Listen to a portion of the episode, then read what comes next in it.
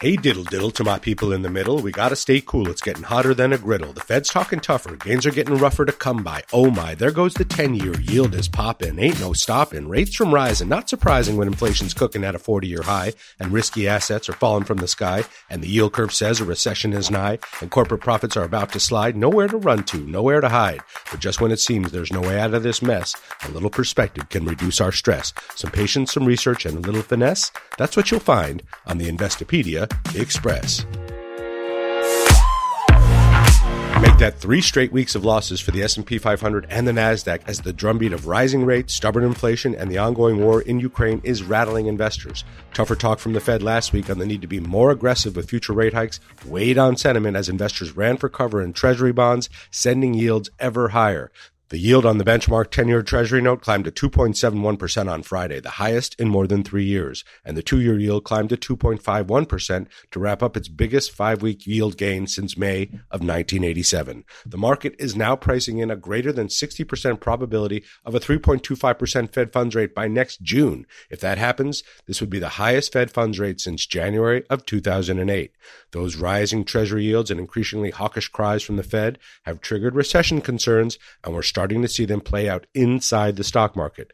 The Dow Transports, which are traditionally considered to be a leading indicator for economic growth, have cratered 10% in the past five trading days and are now lagging the Dow Industrials by 4% this year. As Charlie Dow, the co-founder of the Dow Jones Indices and the godfather of Dow theory taught us more than 100 years ago, the market is in an upward trend if one of its averages, the industrials or transportation, advances above a previous important high and is accompanied or followed by a similar advance in the other average. That's not happening right now inside the U.S. stock market. What have I ever done to make you treat me so disrespectful? Not that godfather, but all due respect on Vito.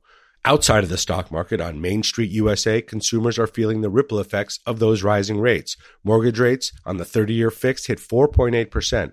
A median U.S. household now needs 34.2% of gross income to make that monthly payment, up from 29% a year ago. A five year loan on a new car is 4.2%. That's up from 3.6% in January. And average credit card APRs are ticking up as well, hitting 16.4% last week on average. That's up a little bit from January. Back inside the capital markets, the first quarter was a tough time to be a balanced and diversified investor. A 60 40 portfolio, 60 stocks, 40 bonds, was down 5.3% in the first quarter. That's the bad news. The good news, according to Ryan Detrick at LPL Finance, the past five times it was down 5% or more saw pretty strong gains the following quarter. Could that be a sign of a bottoming and stabilization for U.S. markets? Here are a couple of other reasons it could be a lot worse for equity investors. Real yields on government bonds are still negative. Real yields are what investors receive on U.S. government bonds after accounting for inflation. Despite the steep rise in Treasury yields this year, so-called real interest rates are still fairly low. For now, that is providing support for the economy and an incentive for investors to keep seeking returns in riskier assets. The yield on the five-year Treasury inflation protected securities, a benchmark gauge of real interest rates over the next half decade, clocked in at a minus 0.6% according to TradeWeb. That was up from about minus 1.6% at the end of last year, but still well below the 1% level it reached in 2018. And retail investors are still willing to buy the dip and take walks on the wild side, especially in the options market. Demand for bullish call options that are out of the money or far from currently paying out recently hit the highest level since early 2021, according to Vanda Research. Bets on meme stocks and high flying tech stocks such as Nvidia, Tesla, and advanced micro devices are particularly popular. And corporate earnings may surprise us as U.S. companies deliver their first quarter report cards over the next few weeks. Earnings among companies in the S&P 500 are expected to have increased 4.5% from the same period a year ago. Although that will be a big drop from prior quarters, it's generally in line with the median growth rate since the first quarter of 2012, and companies love to deliver upside surprises. US companies may also have been able to navigate soaring inflation by raising prices, and so far, consumers have hung in there. According to FactSet, the estimated net profit margin for S&P 500 companies is 12.1% for the first quarter, higher than the five year average of 11.2%. We'll see if that holds up.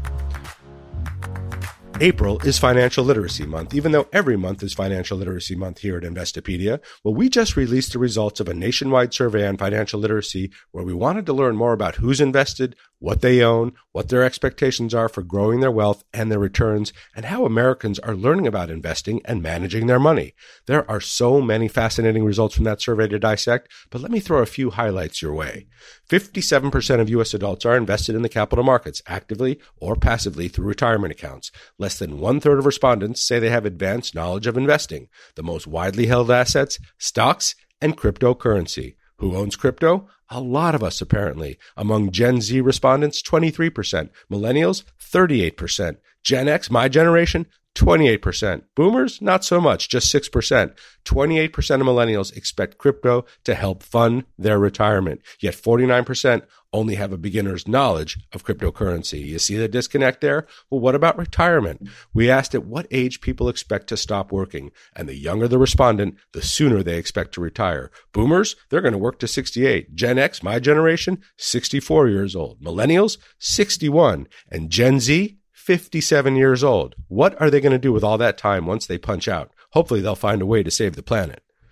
And what financial skills do Americans want to learn about according to the survey? Gen Z, they want to learn how to do their taxes. Millennials, they want to learn how to build their credit score. Gen X wants to learn how to save for retirement. And boomers, they want to make their info safer online. It's a fascinating survey, and a couple of things are pretty clear. It's a new era for investing, and the rise of the retail investor and the fascination and expectations for cryptocurrency require a whole new way of teaching and learning about investing.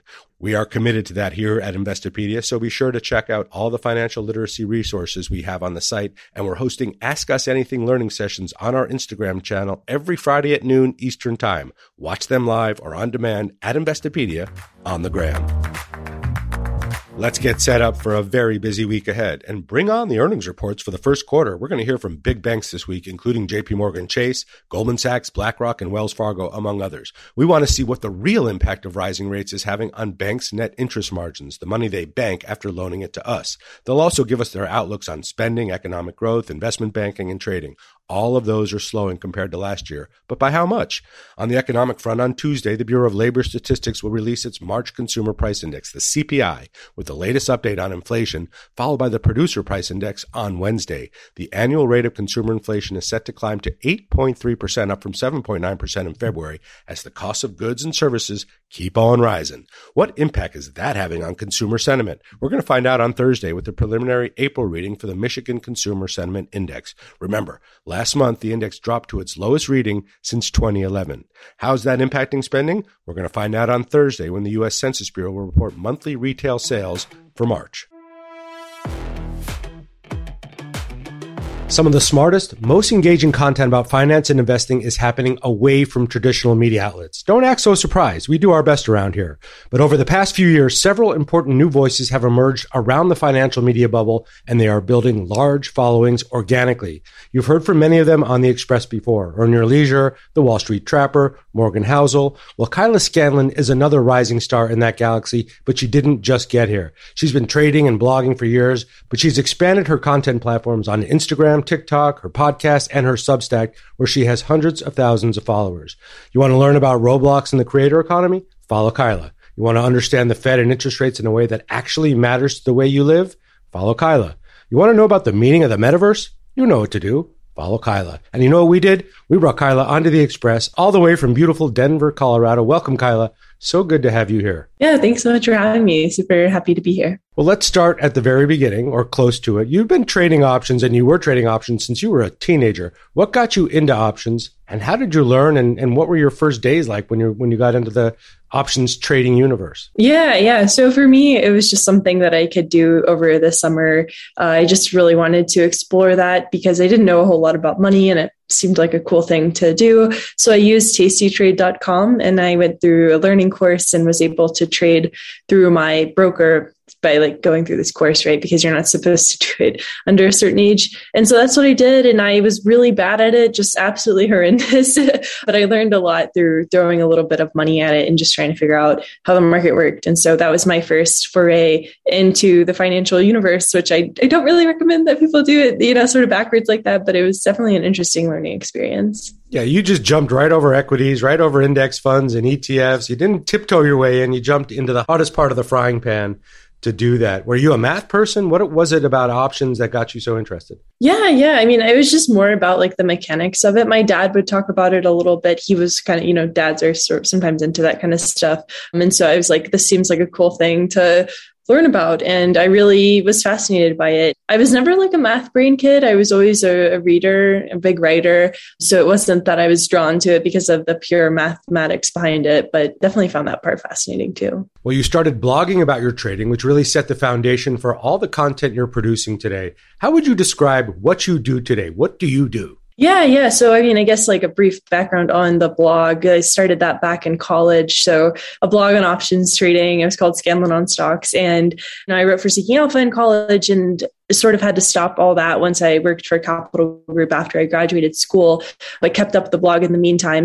Now, how I would describe what I do is sort of a synthesizer, a curator. I don't really like saying content creator, which I think is what how most people would describe me. But I have a Substack that I publish once a week, and I talk about everything from wheat prices to oil prices to the Fed's decisions. And then I have a daily TikTok where I try to break down different concepts around like the yield curve or what Brainard spoke about, one of the members of the Federal Reserve. And then I also have a YouTube channel where I do longer form videos on the stock market. And then I also do a lot of different things on Twitter, on Instagram, and then TikTok. Yeah. So just try to uh, be everywhere. I have a podcast as well. That's basically my clipped audio. Uh, the main goal is just to help more people understand what's going on in the financial universe and to break it down in such an interesting way, or hopefully interesting way, hopefully unique way because I feel like there's not enough art made about finance and and hopefully that's something that I'm helping to to fill the gap in. Amen. We're birds of a feather there. I'm an art major who turned into the editor in chief of Investopedia. So I got no business being here either, but I try to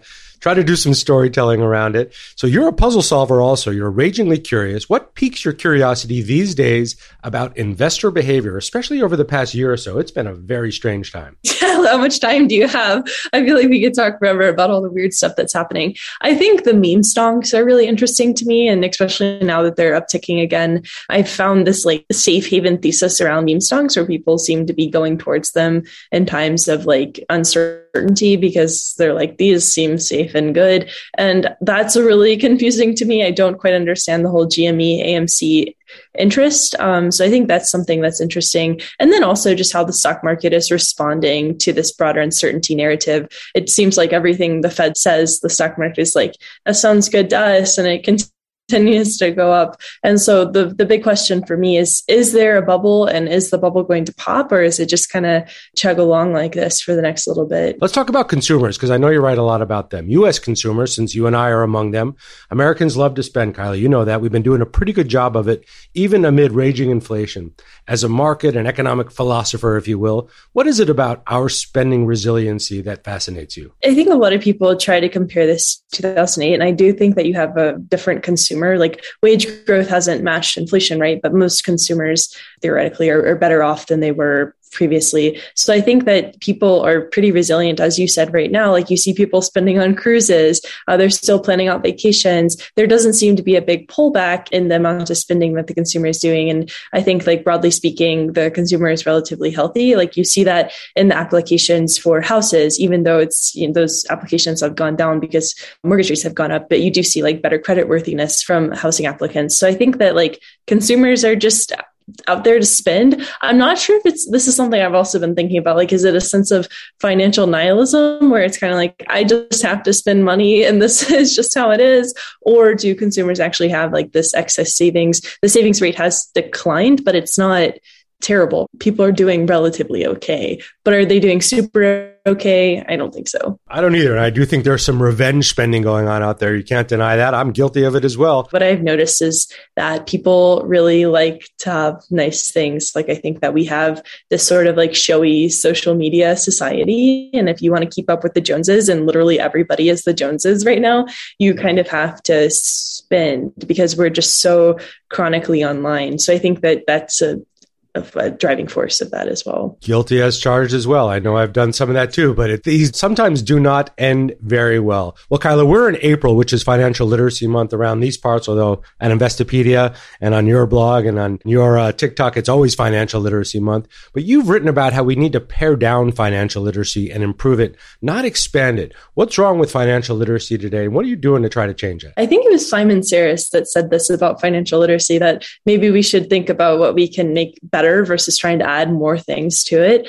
So the way that I think about it is like it has to be almost entertaining. And that's not the best thing ever to say, right? Because like our brains are already melting because of TikTok. But I think that you have to make stuff a little bit more engaging and you have to make it applicable. So like the way that I think about it is if I can get people to pay attention, and the way that you get people to pay attention is by making fun of something or like memifying it a little bit, then you can sort of send them down a rabbit hole. So that's my goal right now is to be a little bit more top of funnel for people. And then if they show, show interest in different concepts, like hopefully they'll look that stuff up. Ideally, like as I continue to build out my own like financial education concept and, and company, the, the goal would be to sort of take not necessarily gamify it, but just think about how we can have people apply these concepts into things that they already know about, right? So like how can you sort of build your financial model of the world in your head relative to things that you already do. So like everybody goes and spends money at Starbucks, right? Or Costco or whatever. And I think if people were able to see the path of how the money that they spend at Starbucks or Costco sort of reverberates down the Costco Starbucks supply chain. So like you spend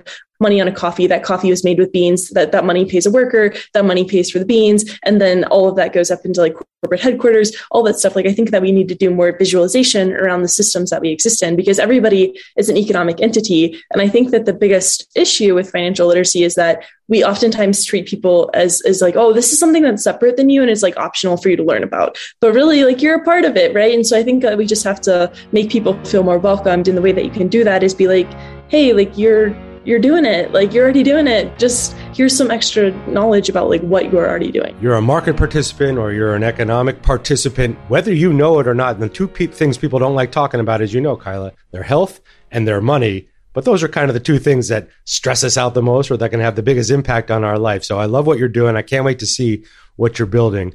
You started trading options at a pretty young age. You jumped right into the hot part of the frying pan, as I said. What attracted you to options and what have you learned by trading that has helped you in other aspects of your life? Yeah, I mean, I think for me, it was just like confusing. So, grew up in Kentucky, was fascinated by the idea of getting out of Kentucky, figured that if I understood the concept of money, that ideally uh, you could sort of build a path out of there.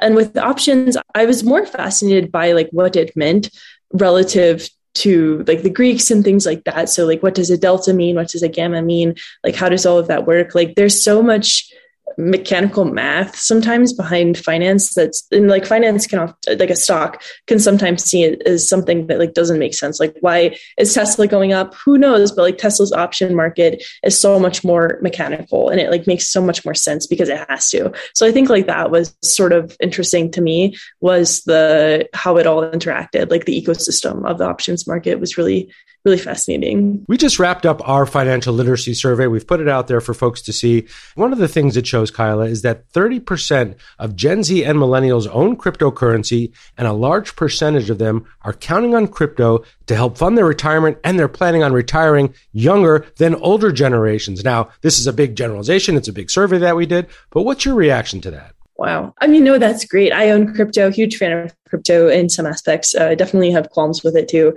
which I think it's healthy to not to have a balanced take on things like that. But that's good. I think that Gen Z, which I'm like an older Gen Z, I think that it's good that they're interested in crypto because it, it's going to be the future of something, right? Like I think it has a big part of how we think about, uh, you know, future interactions, the future of money. Like I do think that if the Fed ever figures out the CBDC situation, that would be really beneficial. And I think that there's a lot that they can learn from the crypto universe from that. With regards to retiring, that's something I have a little bit of a thing with because I think a lot of people see crypto as a way to get rich quick, which, like, sure, and a lot of people have. But I also think that is not the healthiest mindset to have with certain things. And that, that might sound preachy, but I just think that if you're going into something to try and make a lot of money off of it, you oftentimes miss the beauty of it. And then if you don't get rich, you get frustrated. And then you just end up like washing your hands entirely of the situation. So, not the biggest fan of that concept. I'm not sure if that's what they meant, but I do think it's very exciting that there's interest in, in people are purchasing crypto. There's a lot of interest. It's one of our most popular subjects here at Investopedia. We get questions about it all the time, and we're constantly learning about it too. But I don't disagree with you. In some form or another, digital currency is our future, and maybe the Fed here needs to take a field trip over to El Salvador and see how things are going there now that they made it legal tender. So it's so fascinating. Which investors, Kyla, or economists or financial influencers influence you? A lot of people, like a lot of people on Twitter, I just learned so much from. Like I was having a conversation, which is crazy, with the Odd Lots podcast. So Tracy Alloway and Joe Weisenthal. And I was, we were just chatting a little bit in, in the comments on Twitter, and they're a huge influence to me. And I think they do a great job breaking down macroeconomic concepts. And they're always so on the ball with like everything that they talk about. And I, I just learned a ton from them. And then Corey Hoffenstein, I think that's how you say his last name. He's really great. Then Ben, who who specializes in volatility, the whole indie ETF crew. So like Perth Tolle, the guys over at ETF Exchange, all those people I learn a ton from. The the Roundhill crew. I mean, there's so many people. And then like fellow finance creators, I learn a ton from Kayla Kilbride, from Zaid Admani, and then Dan Toomey. We all have like a little group chat where we kind of talk about stuff, and so that's really helpful. And yeah, but I would say Twitter is where I, I learn the most, and then I am able to like have a lot of different threads going on there, not like in terms of who I'm talking to, but just different people that I read. So I, I can't even name them all. It, so I'm so lucky because of that. Like there's so many people, uh, which is which is great. Yeah, I hear you. And folks, we're going to list some of those folks in the show notes here, but I follow some of the same people. And I'll tell you what, Twitter takes its knocks for some things. One thing it's really good at is connecting the financial community. The FinTwit community is amazing. That's how Kyla and I know each other. And that's how I know a lot of the friends that I've met over the years. So valuable. Kyla, let's do a lightning round. Three questions, quick questions, 10 second responses each. Shoot right from the hip. No time to think. I'm just going to blast you, and you blast right back. Are you ready? Uh, I, I hope so. Me too. Elon Musk and Twitter. 10 second reaction. Oh, that's he refiled his form. That SEC division of Elon Musk, I'm sure, is super happy with him right now. I think you're absolutely right. He and the SEC just love each other. They're getting together for the holidays. I can't wait to be there for that. AMC Entertainment buys a gold mine. Your reaction? Uh, Berkshire Hathaway of meme stonks. Great one. And I will be with the Berkshire Hathaway crew in early May for their annual meeting. We're going to want to talk to them about that as well. Okay, last one. Since you mentioned Berkshire Hathaway, Warren Buffett and Charlie Munger they keep on going. I'm impressed. Longevity. Absolutely. Longevity in their 90s, still doing the thing and, and doesn't seem like they're ever going to slow down. I'm looking forward to seeing them next month. All right, Kylie, you know that we are a site built on our investing terms. So many people come to us to learn about those terms and find definitions for stuff. What's your favorite investing term and why? What's the one that speaks to your soul? Oh gosh, I mean, right, the, the word that came to mind immediately was inflation, right? So decline in purchasing power. I think that's like a misunderstood one almost, and it's so important. I think that there was a survey that came out saying that that's the thing that people worry the most about, and I think that a lot of people don't even fundamentally understand what it means. So that's, that's probably my favorite definition, and I go to the Investopedia page a lot to read about it. So yeah, that's my favorite one. You're the one. Thanks for coming by there. We appreciate that. I'm the clicks. Yeah.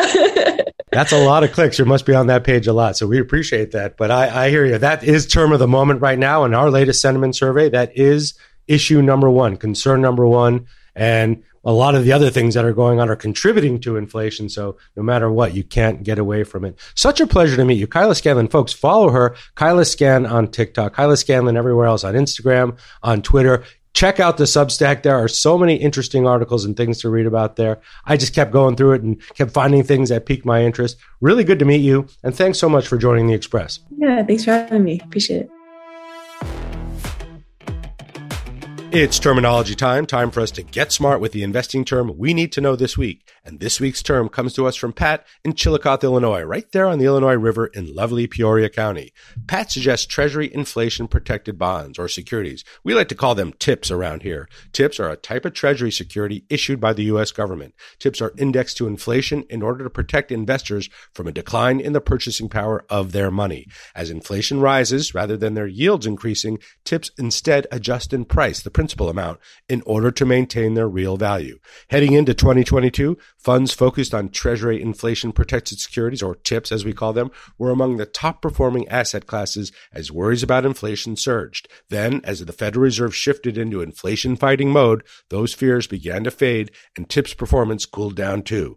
But then Russia invaded Ukraine, sending energy and other commodity prices soaring. That drove investors back into TIPS to offset losses elsewhere in the bond market. Since February 10th, the average inflation protected bond has risen 1.2%, while the average intermediate core bond fund has fallen nearly 4%. TIPS generally outperform normal treasury securities when inflation is trending higher than expected. If inflation starts to cool given rising interest rates, TIPS should follow. Good suggestion, Pat. We're sending you some silky smooth Investopedia socks for your next walk along the Illinois River. We're going to let Warren Buffett take us out this week. The 91 year old Oracle of Omaha is always full of great witticisms and advice for investors, but I dug up one of his very first TV interviews from the year 1985. Here's Warren Buffett on a show called Adam Smith's Money World. Warren, what do you consider the most important quality for an investment manager? It's a temperamental quality, not an intellectual quality. You, you, don't need tons of IQ in this business. I mean, you have to have enough IQ to get from here to downtown Omaha, but, uh, but, uh, you do not have to be able to play three dimensional chess or, or, be in the top leagues in terms of bridge playing or something of the sort. Uh, you need a stable personality. You need a temperament that neither derives great pleasure from being with the crowd or against the crowd. Because this is not a business where you take polls, it's a business where you think. It's about temperament, and Buffett has always been a cool customer. I'll be heading down to Omaha at the end of the month for Berkshire Hathaway's annual meeting. It's been a long time since I went to what used to be called Woodstock for Capitalists, and I'll be taking the Express there with me, so stay tuned for that in early May. And let's all keep our cool this week and always. Special thanks to Kyla Scanlon for joining us and to all of you for listening. We'll talk again a little further on down the line.